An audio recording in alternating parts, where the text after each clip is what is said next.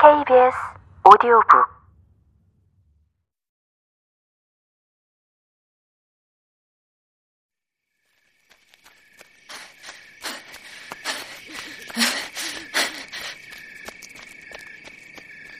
악마가 쫓아오는 느낌이 들어 달리기 시작해 프리슈 마을에 도착할 때까지 멈추지 않았다. 다음날 동이틀 무렵 소를 돌보러 가서 여물을 주고 몸을 쓰다듬어 주면서 효무와 채석장에서 파데트와 주고받은 이야기를 마음속에 떠올려 보았다. 한 시간도 넘게 대화를 했는데 아주 잠깐이었던 것처럼 느껴졌다. 어제 하루가 기대했던 것과는 전혀 다르게 흘러가서 졸음과 정신적 피로 때문에 랑드리는 아직도 머리가 무거웠다. 그리고 그녀에 대해 느꼈던 감정에 대해 생각해 보니 매우 혼란스러웠고 겁이 났다. 지금 눈앞에 떠오르는 것은 늘 알고 있던 못생기고 허름한 옷차림의 아가씨인데 파데트와 입맞춤하고 싶어 했던 것이나 그녀를 가슴에 꽉 껴안았을 때의 기쁨. 마치 파데트에게 진심으로 사랑을 느낀 것 같았던 일. 갑자기 그녀가 세상의 어떤 소녀보다 더 예쁘고 사랑스럽게 보인 건 모두가 꿈이 아니었을까 하는 생각이 때때로 들었다. 사람들 말대로 그 아이는 마법사가 틀림없어. 자기는 아니라고 했지만. 이라고 랑드리는 생각했다. 분명히 어젯밤에 그녀는 나에게 마법을 걸었어. 2, 3분 동안 내게 품게 했던 그런 격렬한 감정은 내 평생 아버지, 어머니, 형제, 자매에게도 예쁜 마들롱은 물론 나의 소중한 쌍둥이 실비네에게도 느껴본 적이 없었어. 만일 실비네가 내 마음속을 들여다봤다면 질투가 나서 난리도 아니었을 거야.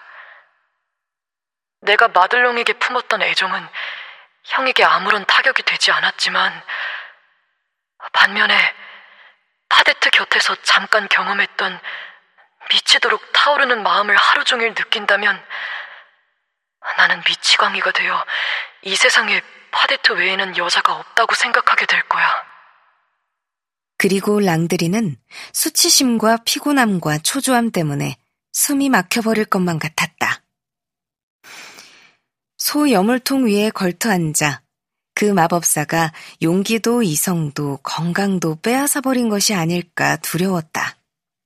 그러나 날이 밝아오자 프리쇼 마을의 일꾼들이 일어났고 그들은 랑드리가 못생긴 귀뚜라미와 춤춘 일로 놀리기 시작했다. 그리고 파데트가 아주 못생겼고 가정교육도 제대로 받지 못한 데다 옷차림도 희한하다고 놀려댔기 때문에 랑드리는 어디라도 숨고 싶었다. 사람들이 본 것뿐 아니라 알리고 싶지 않은 어젯밤의 일에 대해서도 창피하게 느꼈다. 그렇지만 랑드리는 전혀 화나지 않았다. 프리슈 마을 사람들은 모두 친구였으며 놀리기는 했지만 나쁜 의도는 전혀 없었기 때문이다. 랑드리는 용기를 내어 말했다. 파데트는 모두가 생각하고 있는 그런 사람이 아니다. 다른 사람들만큼 좋은 사람이다. 큰 도움을 줄 수 있는 일도 할 수 있다고 말이다. 그러자 사람들이 또다시 놀려댔다. 그 아이 엄마 이야기는 하지 않겠어. 그들은 말했다. 그 아이는 말이지. 아무것도 아는 게 없는 아이야. 만일 너희 집 소가 아파도 그 아이가 주는 약은 먹이지 마. 그 아이는 병을 낫게 하는 비법 같은 건 조금도 알지 못하는 수다쟁이 계집애일 뿐이야. 하지만 남자를 홀리는 비법은 알고 있는 것 같은데 성 앙도쇼 축일에 네가 그 아이 곁을 잠시도 떠나지 않았잖아. 조심하는 게 좋을 거야. 불쌍한 랑들이. 머지않아 암 귀뚜라미의 수 귀뚜라미, 여자 도깨비 불의 남자 도깨비 불이라는 소리를 듣게 될 거야. 악마가 널 쫓아다닐 거야. 외눈박이 도깨비 조르지옹이 찾아와서 우리의 침대 시트를 빼앗아 그걸로 말갈기를 잡아맬 거야. 우리는 네 몸에서 악마를 내쫓기 위해 의식을 치러야 할 거야. 음, 나는 이렇게 생각해요.